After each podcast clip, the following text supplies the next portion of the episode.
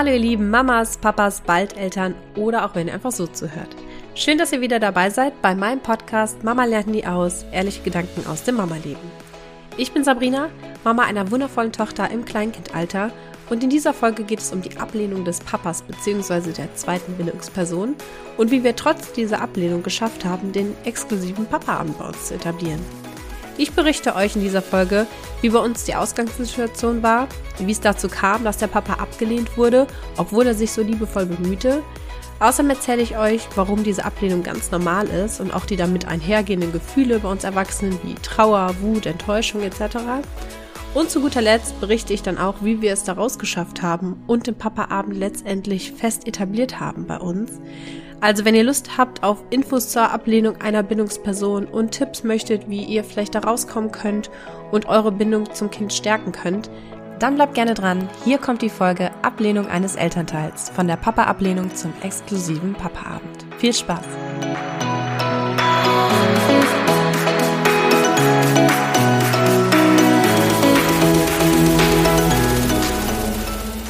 Ja, also erst einmal zur Erklärung. Im Folgenden werde ich vom Papa sprechen, aber damit ist jegliche zweite Bindungsperson gemeint. Das kann jede erdenkliche Person sein. Mama, Papa, Oma, Opa etc. Bei uns war es einfach der Papa, weil ich in Elternzeit gegangen bin und äh, die Care-Arbeit so mit übernommen habe. Und Papa ist weiter in der Erwerbstätigkeit nachgegangen. Diese Aufteilung hatte bei uns verschiedene Gründe, aber gemeinsam haben wir uns damals so entschieden. Das ist ja auch in vielen Familien ähnlich. Also, ich war mit Baby also zu Hause. Klar, erste Zeit war der Papa auch zu Hause, ähm, einfach so zum Kennenlernen, die Babyflitterwochen. Aber dann waren die eben vorbei und der Alltag kehrte ein. Der Papa ging wieder arbeiten und ich war mit einem kleinen Baby, das voll auf mich angewiesen war, allein zu Hause. Unsere Familien wohnen auch alle mindestens eine halbe Stunde Autofahrt entfernt. Also sprich, tagsüber war ich wirklich komplett allein verantwortlich und ohne Unterstützung außer telefonisch vielleicht. Und ähm, diese Unterstützung habe ich mir dann anderweitig durch Baby- und Mama-Gruppen geholt, wo ich dann glücklicherweise auch andere Mamas in der gleichen Situation kennengelernt habe. Und ich muss sagen, unsere WhatsApp-Gruppe und unser Austausch da waren echt Gold wert für mich. Ich habe mich also komplett alleine strukturiert mit Baby und fand einfach für viele ganz neu auftauchende Probleme viele verschiedene ganz individuelle Lösungen, die dann für mich und die Motte funktionierten. Und ich war komplett auf Baby eingestellt. Also ich wusste, wann die Essens- und Schlafenzeiten tagsüber waren, wann die Windel regelmäßig voll wurde und wann die Kleidung langsam spack und die nächste Kleidergröße fertig war. Kurzum, also während der Papa Profi in seinem Job war, in der Erwerbsarbeit, wurde ich Profi für unser Baby in meinem Job der Care-Arbeit. Und für viele dieser Probleme, muss ich auch ehrlich zugeben, war das Stillen auch Gold wert, weil es einfach so viele Bedürfnisse gleichzeitig stillt. Also nicht nur Hunger, sondern auch ein Nähebedürfnis. Es ist eine Einschlafhilfe. Es ist eine Abführhilfe, also hilft auch gegen Bauchweh, gegen die ähm, gefürchteten Koliken. Ähm, es ist generell Beruhigung, Sicherheit etc. Und das Beste beim Stillen selber konnte ich auch gleichzeitig entspannen oder sogar schlafen. Das war natürlich ziemlich cool. Ja, und wenn der Papa dann abends von der Arbeit heimkam oder wir zu zweit waren, auch am Wochenende beispielsweise, dann hat der Papa auch alles gleichermaßen gemacht. Also die Motte getragen, auch im Tragetuch, sie zum Einschlafen hingelegt, sie in den Schlaf gehopst im Hängesessel oder auf dem Petsy-Ball, äh, gekuschelt, gebadet, Windeln gewechselt. Also kurzum, bis auf Stillen hat er alles gemacht und selbst da hat er stillfreundlich mit Becher gefüttert. Auch zum Einschlafen habe ich gestillt in der Regel, aber das beeinflusste es eigentlich nicht, dass der Papa die Motte nicht genauso in den Schlaf hopsen oder tragen konnte oder wiegen konnte. Und ähm, ja, dieses ganze System, das Konstrukt, was wir uns aufgebaut hatten, das funktionierte für uns alle drei sehr gut. Und ähm, ja, meinem Mann und mir war es auch immer sehr wichtig, dass wir uns beide gleichermaßen intensiv einbringen und eben eine feste Bindung zu unserer Tochter aufbauen. Ja, warum wird der Papa abgelehnt und wie war das bei uns? Also, wie kam es dann, dass der Papa irgendwann abgelehnt wurde? Ich weiß ehrlich gesagt gar nicht mehr genau, wann es das erste Mal auftrat, aber ich glaube, da war die Motte bereits ein Jahr alt das hat sich, glaube ich, irgendwie so eingeschlichen. Ja, im Nachhinein denken wir, dass es vielleicht daran lag, dass der Papa eine ganze Zeit lang ziemlich Stress auf der Arbeit hatte und da sehr intensiv eingebunden war. Und ähm, zeitgleich auch ein sehr zeitintensives Hobby hatte, was ihn viele Abende in der Woche sehr, ähm, ja, beschäftigt hat. Und wir es uns als Familie einfach das Leben leichter machen wollten. Also sprich, ich habe sehr oft die Motte ins Bett gebracht und Einschlaf gestillt, weil das einfach eine Methode war, die für uns hundertprozentig funktionierte und die Motte innerhalb von 15 Minuten einschlafen ließ. Und äh, das hat es uns sehr, sehr einfach gemacht. Der Papa war entlastet und für mich ging es flott nach der Einschlafbegleitung auch wieder ähm, in den Feierabend und äh, ja, wir konnten beide einen ruhigen Feierabend genießen und gemeinsam entspannen, bis auf die Male natürlich, wo die Motte aufwachte. Aber das war auch mit Stillen immer schnell wieder erledigt. Und äh, ja, in vielen Fällen konnte ich während des Einschlafstillens sogar ein Hörbuch hören oder auf dem Handy was schauen. Also es war für alle Beteiligten ziemlich entspannt und ziemlich cool mit dem Stillen. Und ähm, dass die Motte auch das Stillen zum Einschlafen verlangte, war für uns also auch gar kein Problem. Außerdem war der Papa oft auch gedanklich in diesen Zeiten noch recht lange abends abwesend, äh, wenn er nach Hause kam. Er war einfach wirklich von der Arbeit so stark eingespannt. Ähm, ihr erinnert euch vielleicht, es war Corona-Hochzeit zu der Zeit und mein Mann arbeitet im Gesundheitswesen. Und ähm, da blieb es einfach nicht aus, dass er so eingespannt war und mit den Gedanken so oft auf der Arbeit war. Das, das war einfach die Zeit. Also ja, ich denke, wir erinnern uns alle. Ja, das waren eben die Zeiten, in denen mein Mann sehr auf Arbeit fokussiert war und ich ihn gleichzeitig aber zu Hause dann auch entlasten wollte und Verantwortung dann zu Hause übernommen habe für Kind und Haushalt. Ja, irgendwann änderten sich diese Zeiten aber auch, also die Zeiten wurden wieder ruhiger beruflich es änderte sich generell was, weil ich merkte so bei mir, ich will jetzt auch mal weniger eingefordert werden. Also ich will auch mal wieder Auszeiten haben von der 24-7 Verantwortung.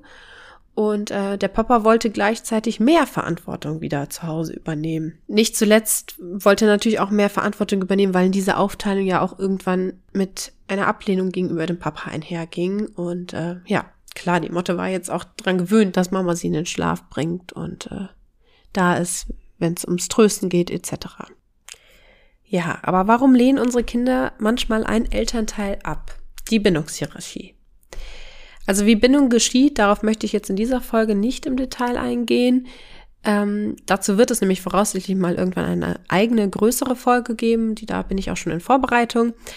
Aber zur Verständlichkeit möchte ich ganz kurz auf die Bindungshierarchie an dieser Stelle eingehen. Nach der Geburt ist das Baby nämlich noch an niemanden gebunden. Es sendet einfach unbewusst Signale aus, wie ein Schmatzen, Räkeln, Gähnen etc. und hofft dann einfach, dass seine Bezugspersonen diese richtig verstehen und auch beantworten, also diese Bedürfnisse erfüllen, die dahinter stecken. Und die Person, die seine Signale am feinfühligsten erkennt und seine Bedürfnisse eben erfüllt, wird nach und nach dann zur Bindungsperson. Mit der Entscheidung, dass ich in Elternzeit gehe, wurde ich also damit zu der, die tagsüber sich hauptsächlich um die Bedürfnisse des Babys kümmert. Also ich wurde schlagartig mit der Entscheidung auch zur Bindungsperson Nummer eins erkoren. Dabei ist wichtig zu wissen, dass es den Babys egal ist, ne? ob das Mama, Papa, Oma, Opa, Geschwisterkind, Co-Mama, Adoptivpapa, Au-pair oder sonst wer ist. Ähm, der Bindungsforscher John Bowlby, der hat herausgefunden, dass es eine sogenannte Bindungshierarchie gibt. Also ist quasi aufgebaut wie eine Pyramide. Ganz oben steht Bindungsperson Nummer eins und darunter dann zwei, darunter drei, vier, fünf und so weiter. Und Nummer zwei wird vom Baby oder Kleinkind ebenfalls sehr geliebt, aber eben nicht so abgöttisch wie Nummer eins. Warum ist das so? Bei Nummer eins reagiert der Körper des Kindes am schnellsten mit der Oxytocin-Ausschüttung, also ein Glückshormon zum Trösten. Und äh, bei den folgenden Bindungspersonen, also Nummer zwei, drei, vier etc., würde das Trösten auch klappen, aber es würde eben etwas länger dauern, je nachdem, an welcher Position sie in dieser Bindungshierarchie stehen. Die Rangfolge führt sich übrigens auch so weiter. Also wenn zum Beispiel nur zwei und drei anwesend sind, dann wird zwei vor drei bevorzugt. Oder bei vier und fünf beispielsweise die Oma und der Opa, dann wird vier, also vielleicht die Oma bevorzugt. Von daher ist es eigentlich ziemlich verständlich, wenn das Kind nach Nummer eins schreit, wenn Nummer eins da ist und wenn es Not ist. Not bedeutet hierbei, dass es hingefallen ist, sich wehgetan hat, irgendein akutes Bedürfnis hat, Hunger oder ein Schlafbedürfnis oder auch einfach diese Riesennot ins Bett gebracht zu werden. ja, was macht das mit uns Eltern und wieso? Also wenn man abgelehnt wird, ähm, als das eigene Kind nicht zu einem will, obwohl man gerade seine Hilfe, Nähe oder sonstiges anbietet, das kann ganz schön verletzend sein. Und es tut weh und es kränkt auch irgendwo das Ego. Es macht vielleicht auch wütend, weil man sich so große Mühe gibt und die scheinbar nicht anerkannt wird. Und man ja überhaupt tun kann, was man will und nie ist es scheinbar gut genug. Ich denke, wir kennen diese Gedanken beziehungsweise können die gut nachvollziehen. Und da ist es verständlich, wenn der erste Impuls in einem ist, dass man sich beleidigt zurückzieht, um das Kind in Ruhe zu lassen, weil es das ja offensichtlich so will. Wir spüren also eine innere Verletzung, die uns zum Rückzug bringt oder sauer werden lässt vielleicht. Und das ist auch erstmal total verständlich, denn wir geben echt ständig unser Bestes. Und wenn das dann nicht angenommen wird oder jemand anderes bevorzugt wird, dann kann das an unserem Selbstwertgefühl nagen. Also das Kind hat irgendeine Notsituation, hat sich wehgetan, wir hocken daneben, breiten unsere Arme aus und es räumt an den offenen Armen vorbei und ruft Mama. Ja, das ist eine fiese Situation, echt. Und dieses aufkommende Gefühl oder diese aufkommende Gefühle bei uns Erwachsenen, wenn wir Ablehnung unserer Kinder verspüren, ist total normal und das ist auch gut so, weil diese Gefühle uns immer etwas zeigen. Sie zeigen, dass wir uns mit etwas nicht wohlfühlen und gerne etwas ändern möchten. Also die Situation nicht so okay ist für uns.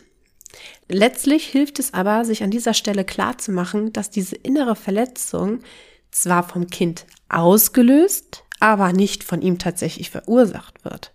Denn diese Kränkung wurde in den meisten Fällen viel, viel früher schon von anderen eingepflanzt, nämlich in der eigenen Kindheit. Wenn in der Kindheit beispielsweise Liebe, also in Form von Zuwendung, an Bedingungen, beispielsweise an ein bestimmtes gutes Verhalten geknüpft wurde, dann fangen Kinder an, sich zu verbiegen, um möglichst nah an das von den Eltern gewünschte Ich heranzukommen. Die Teile, also bei denen die Eltern nicht positiv reagieren, werden also im Inneren verschlossen gehalten, unterdrückt oder nicht ausgelebt und damit wächst so ein verbogenes an die unbewussten Wünsche der Eltern angepasstes Ich des Kindes heran. Das passiert alles nicht extra von Seiten des Kindes und meistens auch nicht von Seiten der Eltern, sondern von Seiten des Kindes ist es einfach eine Überlebensstrategie, um weiterhin die Zuwendung zu bekommen, die es eben braucht für sein Überleben. Wir sind nämlich alle hilflos in den ersten Jahren nach der Geburt, sodass wir alles dafür tun müssen, um von unseren Bindungspersonen so geliebt zu werden, dass diese für uns sorgen. Das Problem ist, diese Kränkung geht mit den verborgenen Teilen der Persönlichkeit einher also wird im Inneren abgespeichert. Werden wir also in späteren Jahren von jemandem abgelehnt, wenn auch nur scheinbar, dann kratzt das eben an dieser Kränkung und wir reagieren teilweise extrem heftig. Um diesen Schmerz also zu vermeiden, fällt die Wahl oftmals dann auf den Rückzug von dieser Person. Bei Arbeitskollegen oder Freunden, Bekannten auch durchaus durchsetzbar. Beim eigenen Kind ist es aber eher schwierig, denn je mehr Rückzug, desto mehr emotional entfernen wir uns auch von unseren Kindern. Und desto mehr Ablehnung erfahren wir dann wieder im Alltag. Also es ist ein Teufelskreis. Im Übrigen geht es oftmals der Bindungsperson 1 auch nicht gut damit, mit dieser Situation. Da spreche ich aus eigener Erfahrung, weil ich muss zugeben, dass ich mich oft gefragt habe, ob ich mit meiner Art und Weise und mit meinem Umgang mit der Motte vielleicht irgendeine Bindung zwischen Papa und Tochter verhindere oder boykottiere, unbewusst. Und ob vielleicht auch unsere Bindung tatsächlich zu stark ist oder unsere Bindung geschwächt werden muss, vielleicht sogar, damit eine neue Bindung oder eine stärkere Bindung zum Papa aufgebaut werden kann. Also, wie kommt man da jetzt raus? Was kann man tun? Letztlich können wir uns in solchen Situationen nur bewusst machen, unsere Kinder wollen uns nicht verletzen. Bis sie vier Jahre alt sind, haben sie noch nicht mal einmal die Fähigkeit dazu, andere bewusst zu verletzen, weil ihnen es eben an Empathiefähigkeit fehlt und sie sich noch gar nicht in die Gefühle anderer hineinversetzen können. Sondern unsere Kinder handeln in diesen Situationen nur nach ihrem Überlebensinstinkt. Überlebensinstinkt meint hier, suche in einer Notsituation die Person, die für dein Überleben am besten geeignet ist. Also such dir die höchste Bindungsperson, also die in deiner Bindungshierarchie am höchsten angesiedelt ist. Und ähm, da unsere Kinder in dieser Situation also nicht bewusst und auch ohne Hintergedanken handeln, wäre ein Zurückziehen oder auch ein Abstrafen der Situation oder des Kindes gar die völlig falsche Strategie und wäre auch schädlich für die Beziehung. Denn auch in diesem Fall wäre dann Liebe gleich Zuwendung eben an Bedingungen geknüpft. Ich liebe dich nur, wenn du mich liebst. Darüber hinaus, wenn es andere Personen in der Bindungshierarchie gibt, die bedingungslos oder annähernd bedingungslos lieben, dann kann es auch sein, dass diese die Position dann einnehmen. Ziel ist also, diese eigene Kränkung zu überwinden und trotzdem am Ball zu bleiben. Man kann sich immer wieder vor Augen führen, dass das Kind für sich und nicht gegen uns handelt in dieser Situation und ähm, gleichzeitig sich bewusst machen, dass es ein Impuls ist, ein Instinkt des Kindes, keine bewusste Ablehnung oder Bestrafung für unser Verhalten ist. Es bedeutet einfach nur, dass die höhere Bindungsperson ein klitzekleines bisschen vielleicht feinfühliger ist oder eben süße Milch produziert, die eine Reihe an Bedürfnissen gleichzeitig stillt. Also wo einfach eine Bezugsperson vielleicht auch aufgrund der natürlichen Gegebenheiten ähm, ja eben einen gewissen Vorteil, ein gewisses Privileg hat. Aber immer dran denken, dein Kind liebt dich trotzdem. Nur vielleicht nicht ganz so abgöttisch wie Nummer eins. Daher ist es wichtig, auch weiter dran zu bleiben, also sich eben nicht zurückzuziehen, sondern bindungsstärkende Maßnahmen zu ergreifen. Also weiterhin Blickkontakt aufnehmen, körperliche Signale des Babys oder Kindes verstehen, mit dem Babykind sprechen, spielen, trösten, also auch hier nicht abgeben dann direkt, sondern gemeinsam da durchgehen, gemeinsam betrauern, dass Bindungsperson 1 gerade nicht verfügbar ist, einfach weil der Papa beispielsweise jetzt an der Reihe ist und das ist okay, dass das Baby sich das oder das Kind sich das anders wünscht und gleichzeitig ist die Situation aber jetzt auch so. Und das Kind ist nicht alleine und es wird liebevoll begleitet in seiner Trauer. Und wenn das gelingt, dann ist auch direkt ein Meilenstein geschafft. Also je mehr solcher Situationen gemeinsam durchlebt werden, desto mehr merkt man auch einfach, wie sich die Bindung aufbaut. Zumindest war es bei uns, bei unserem Papa so. Also schafft auch gerne Exklusivmomente, in den Abendstunden vielleicht oder am Wochenende, also wenn vielleicht die Berufstätigkeit der Bindungsperson vielleicht ein Hindernis ist. Bei uns war es das Eltern-Kind-Turn, das der Papa komplett übernommen hat am Wochenende, am Samstag. Und äh, auch Baden beispielsweise war immer so ein Papa-Ding. Also ähm, das haben wir auch von Anfang an so eingeführt, weil es irgendwie ähnlich intim war wie das Stillen. Ähm, haben wir das so für uns etabliert. Ähm, ich habe gestillt, hatte da den Körperkontakt und ähm, der Papa hat dann das Baden, die Körperpflege übernommen vom Baby. Ja, wie haben wir dann den Papa-Abend etabliert? Also ehrlicherweise so. also wo der Papa am Anfang noch vielleicht wütend und verletzt an mich übergeben hat ähm, und ich dann teilweise genervt, weil ich endlich auch mal Zeit für mich wollte, übernommen habe, haben wir uns dann irgendwann mal zusammengesetzt. Wir haben viel recherchiert und uns letztlich klar machen können, dass es an keinem von uns liegt, dass keiner Schuld hat irgendwie, dass irgendeiner vermeintlich abgelehnt wird oder der andere bevorzugt wird. Also wir haben uns klar gemacht, dass die Motte wirklich einfach aus ihrem Instinkt heraus handelt und ähm, ich als Mama habe meinen Weg gefunden mit der Motte, auch wenn es für mich in der Situation ein Privileg ist, stillen zu können und ein Instrument an der Hand zu haben, womit ich so viele Bedürfnisse gleichzeitig stillen kann. Kommt vermutlich auch nicht von ungefähr das Wort. Und ähm, der Papa konnte so seine Kränkung überwinden und mit diesem Wissen die Motte in ihren Gefühlen dann besser begleiten, bis es dann auch besser wurde und sie beide an diesen Situationen gemeinsam gewachsen sind. Ja, um den Papa-Abend also etablieren zu können, braucht es von uns Erwachsenen dann eben den Punkt, an dem wir die Entscheidung treffen, okay, wir wollen jetzt was verändern und jetzt gibt es zukünftig eben diese Papa-Abende. Um das Ganze zu erleichtern, habe ich als Bindungsperson Nummer eins dann das Haus verlassen und ich war wirklich weg.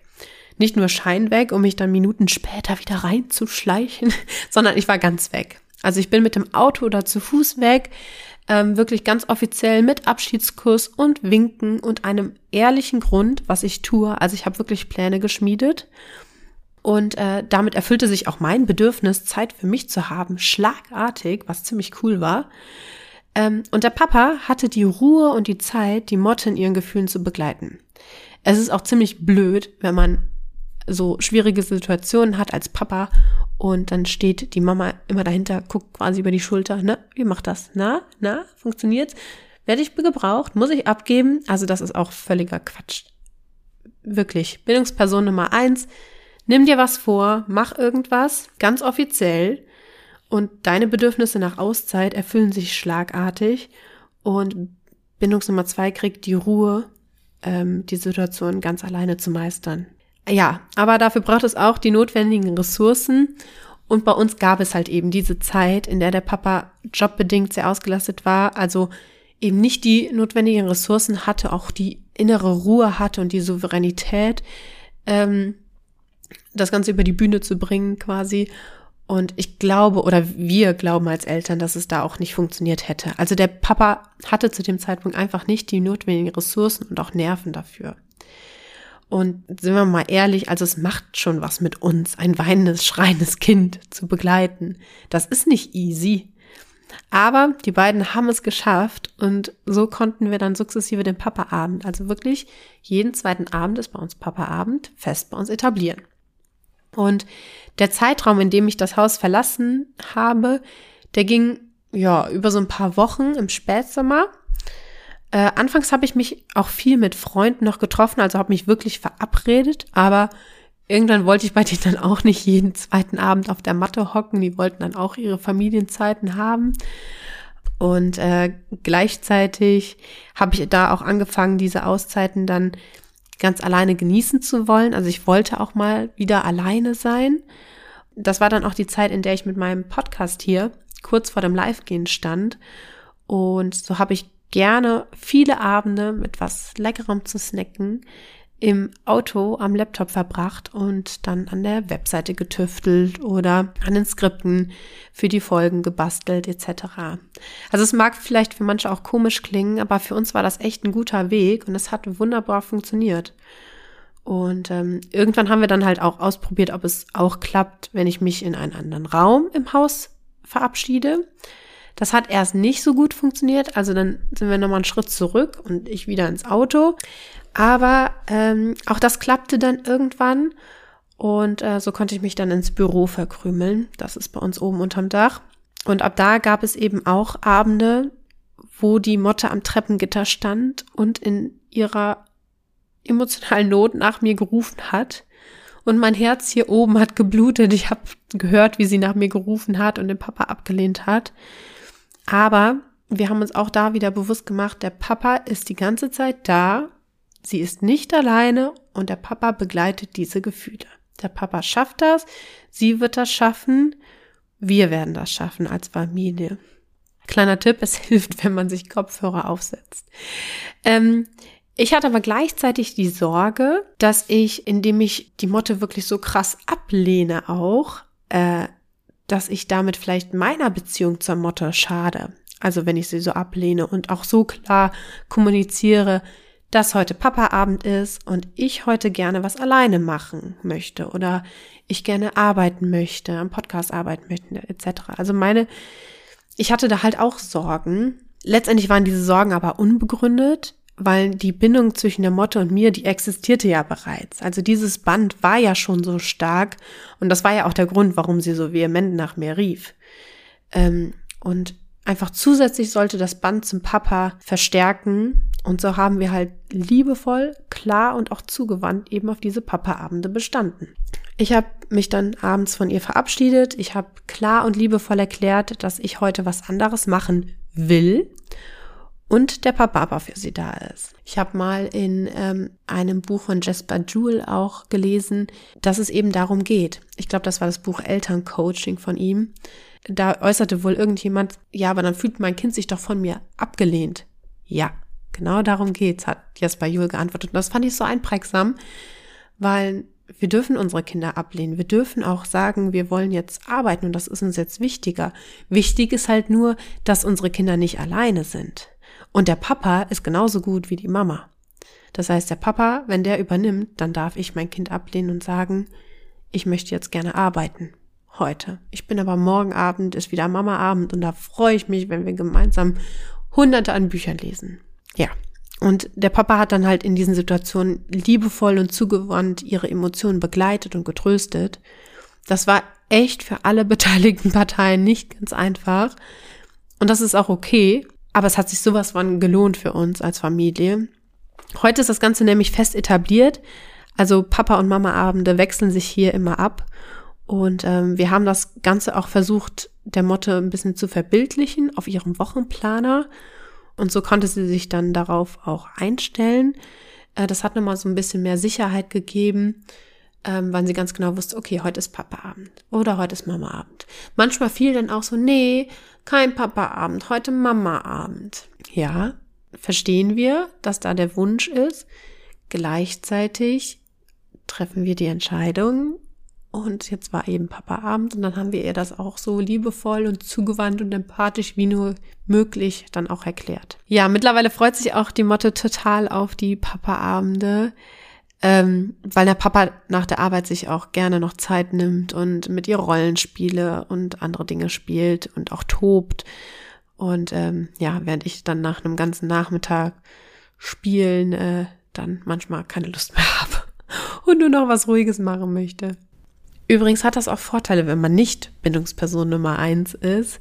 Ähm, beispielsweise, also Bindungsperson Nummer eins ist einfach der emotionale Hafen für alle Gefühle des Kindes.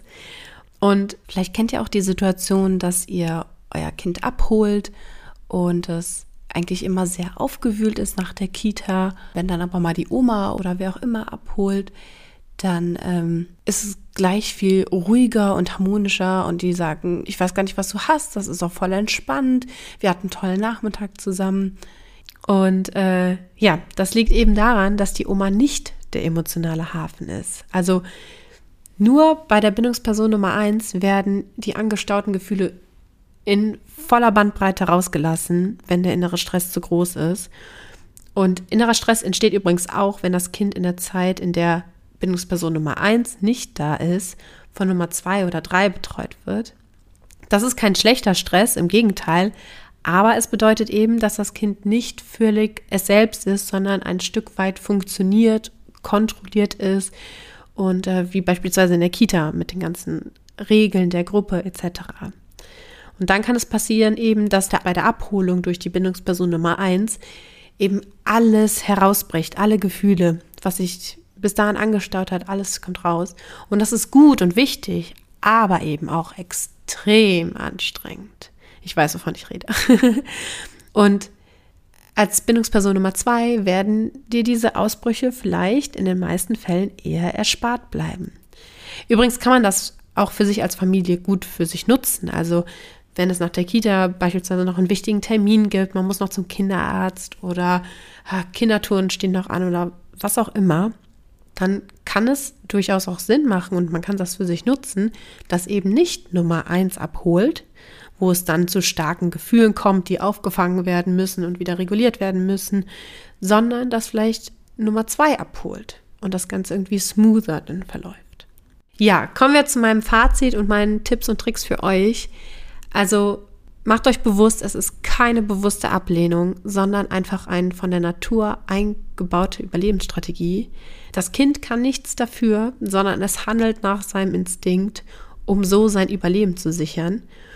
Und die Verletzungen, die Gefühle, die wir als Erwachsenen im Inneren bei uns spüren, die werden zwar durch das Kind ausgelöst, aber nicht erzeugt. Die tatsächliche Ursache dieser Gefühle liegt in unserer Vergangenheit, wo wir gerne einmal hinschauen dürfen und äh, das Ganze auch für uns aufarbeiten dürfen in einer, einer ruhigen Minute. Aber eben ein Rückzug oder eine Strafe äh, der Situation, abstrafende Situation wären daher eben die falsche Strategie und wir würden uns nur noch mehr von unseren Kindern entfernen. Besser ist es da nämlich dann, Gefühle zu spiegeln, gemeinsam auszuhalten, wenn das, was man sich wirklich wünscht, nämlich dass vielleicht Bindungsperson Nummer eins jetzt da ist, nicht eintritt und ganz viel Empathie schenken, da sein, die Situation annehmen, so wie sie ist, gleichzeitig bindungsstärkende Maßnahmen, also gemeinsames Spielen, echte Aufmerksamkeit, also wirklich ohne Ablenkung durch Handy, ähm, Küche aufräumen, sonstige Sachen, ähm, also wirklich echte Aufmerksamkeit schenken, gemeinsame Exklusivmomente vielleicht auch schaffen, also auch irgendwie was Besonderes vielleicht am Wochenende oder in den Abendstunden. Äh, nochmal ein exklusiver Spaziergang mit dem Papa, äh, mit dem Laufrad oder ja, am Wochenende eben das Eltern-Kind-Touren vielleicht oder so. Und mein Tipp, falls ihr Bindungsperson Nummer eins seid, habt Vertrauen in Nummer zwei und in das Kind. Die werden die Situation gemeinsam wuppen.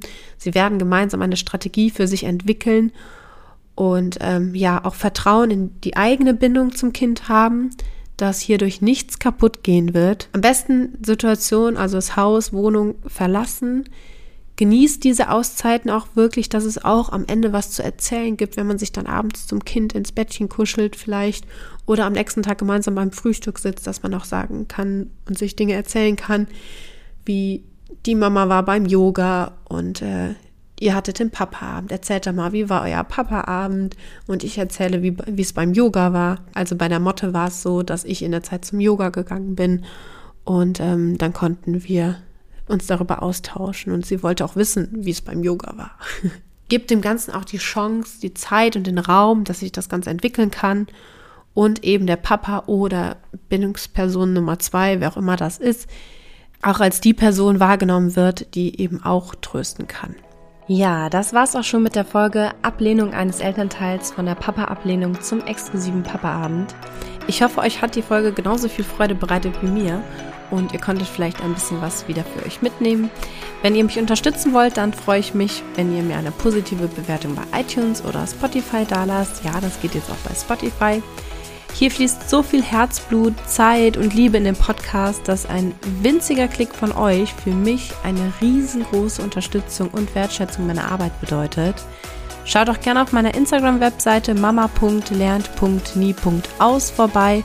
Da gibt es zu jeder Folge nochmal zusammengefasst ein paar meiner Gedanken und Tipps und Tricks. Schreibt mir da auch gerne eine Nachricht oder einen Kommentar drunter. Lasst mich auch gerne wissen, wie ihr das handhabt. Wird bei euch auch der Papa abgelehnt oder die zweite Bindungsperson? Wer ist das bei euch? Wie geht ihr damit um? Habt ihr da eine Lösung für euch gefunden? Schreibt es mir sehr gerne. In dem Sinne, macht es gut und bis bald. Liebe Grüße, eure Sabrina von Mama lernt nie aus.